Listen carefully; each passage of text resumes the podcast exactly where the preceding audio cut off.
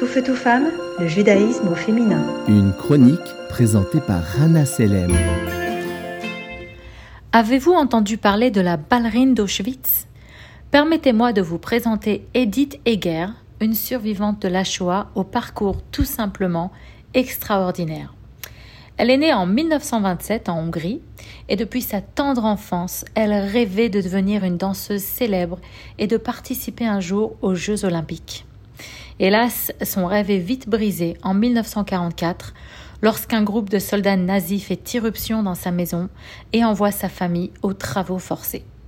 Quelques semaines plus tard, la famille se retrouve entassée dans un wagon à bestiaux à destination d'Auschwitz. En chemin, la mère d'Edith prend sa fille à part et lui dit J'ignore notre destination.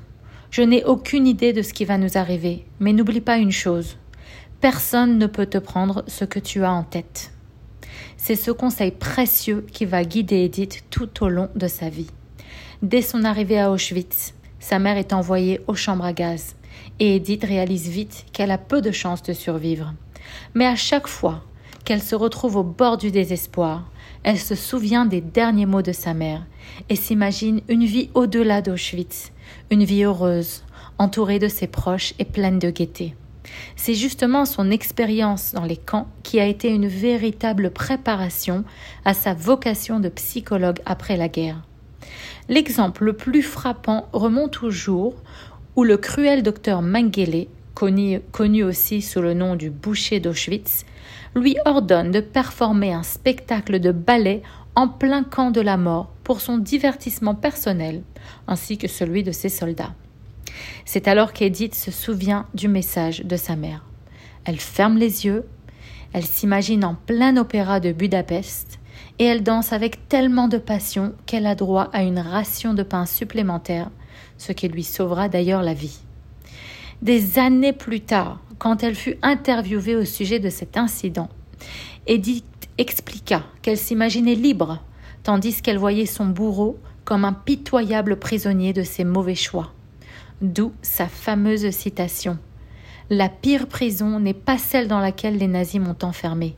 La pire des prisons est celle que je me suis construite. Après la guerre, Edith a émigré aux États-Unis et a commencé une nouvelle vie. Elle s'est mariée, a fondé une famille et est devenue une psychologue renommée. Elle est également devenue une auteure acclamée.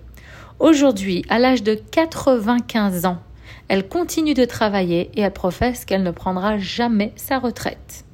Ce qui rend Edith si remarquable, c'est sa capacité à transformer sa douleur en un puissant message d'espoir.